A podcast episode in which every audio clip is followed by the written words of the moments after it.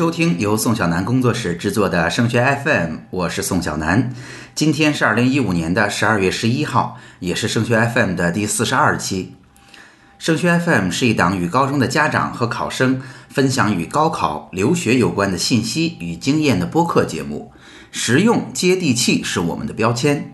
请大家搜索升学 FM 的 QQ 群来收听节目，这也是您收听最新内容和参与互动最简便的方式。升学 FM 高考群的群号是二七四四二零幺九九，升学 FM 留学群的群号是三四幺五二九八七五。今天的节目呢，我们会为大家回答一下上周日家长们提出的另外一个大家非常关心的问题，那就是高三复习的过程中，成绩不稳定，忽上忽下。让人如何是好呢？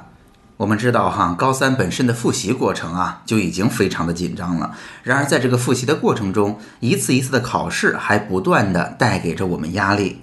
成绩不稳定的表现啊其实挺多的。比如说，经常因为各种各样的粗心犯错啦。比如说，这次我有一门学科，比如说数学考得不太好，那么两次考试期间，我就拼命的搞数学，拼命的搞数学，结果下一次发现，哎，疏忽了物理，物理的成绩又完蛋了。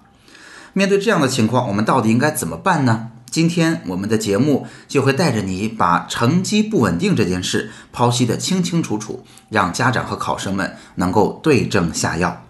相信哈，遇到这个问题的时候，很多家长和考生会直接向我提问学习方法，说宋老师，物理这门学科又考得不好，考试的时候又粗心犯错误了，或者成绩一直忽上忽下不稳定，你能告诉我什么靠谱的学习物理的方法吗？但其实问题未必出在学习方法上，我们已经在节目中无数次的给大家提过了，在整个高中阶段，影响孩子们学习成绩最终结果的因素主要有四个。包括知识内容、学习方法、应试技巧和考场里的心态。那么我们今天呢，就在这四个方向上给大家一个大致的解析，让大家一定要定位清楚，孩子成绩忽高忽低，到底问题出在哪儿。首先，我们来说说知识内容。在很早的节目里，我们就跟大家分享过，知识结构完整、基础知识扎实，对于我们高三的考生来讲是有多么的重要。原因是在真正的考试当中，哈，我们会发现。考试考的都是基础知识，但是出题的方式会有各种各样的创新和变化。当我们的基础知识还没有扎实到看到题目我们就能够猜到出题者的意图，就能够意识到他考的是哪一部分知识的时候，我们就很容易在这样的题目上失分和犯错。同时呢，要提醒大家，我们要根据每一轮具体的复习要求，对自己也提出相应的知识内容掌握的程度。比如说，现在在第一轮的复习阶段。知识的结构、基础的知识点就是最重要的，所以我们在整个过程中要不断的进行总结，要不断的整理笔记，通过考试来整理错题本，来去弥补我们在知识结构上的广度和深度。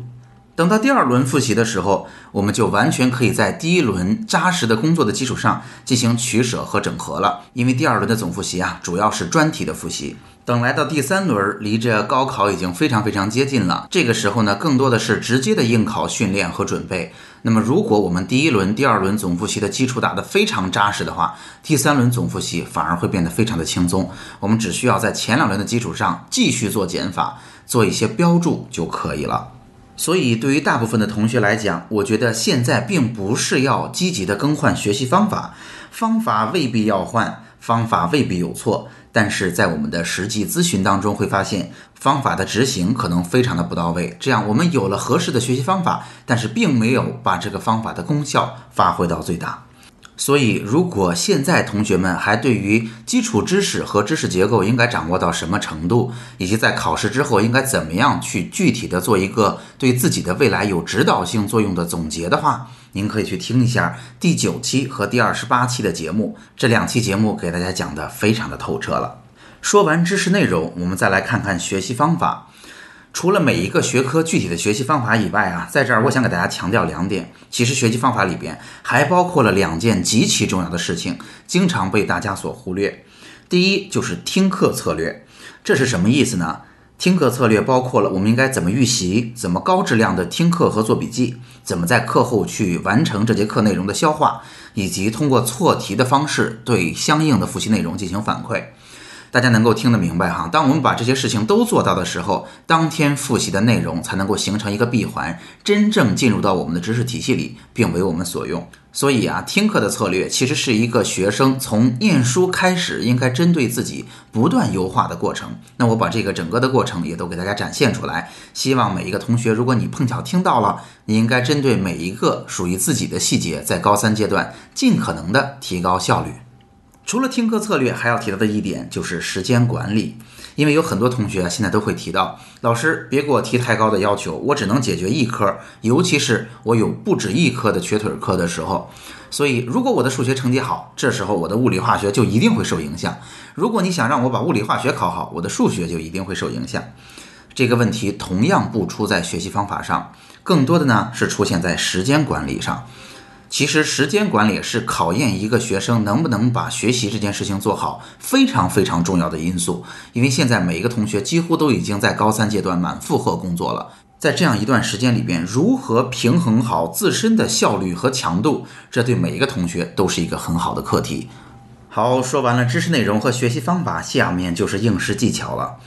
十二月份的理综合卷必然会给同学们带来巨大的压力。一方面，题目的量非常的大，绝大多数同学会做不完；另外一方面，理综一旦合卷，成绩狂掉三十分是一个非常常见的现象。所以，针对于应试技巧，我们千万不能松这一口气。我们要做的是什么呢？第一，对于应试的准备，我会建议大家一定要做的足够的细，就像我们各种各样的防洪啊、防治传染病的应急预案一样，我们的预案做的越细致，我们在考场上就越淡定。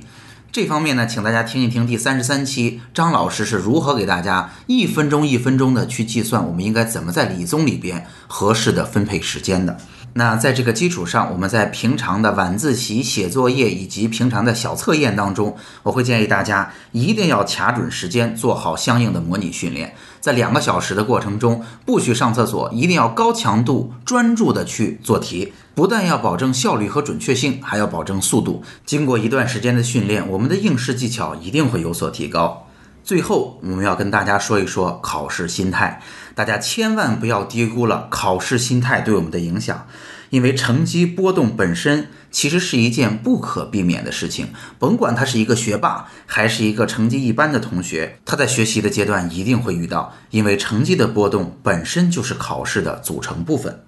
大家想想看，孩子毕竟在这个年龄只有十七八岁，大部分的心态问题他是没有处理过的，或者并不容易处理好的。那如果作为家长的我们，在本身孩子压力就非常大的情况下，能够给孩子一个示范，遇到了成绩的波动，这样不是我们期待的好结果，我们能够平心静气的接受，并且呢，能有一个安全和宽松的环境，我们一起去查找原因，争取在下一次做得更好。那么孩子也会模仿您如法炮制，以后再遇到这样的问题，我就会平心静气的去找原因、找方法。只要这个过程形成了正循环，未来我们就不用担心了。他已经有了成功的经验，一定会有好结果。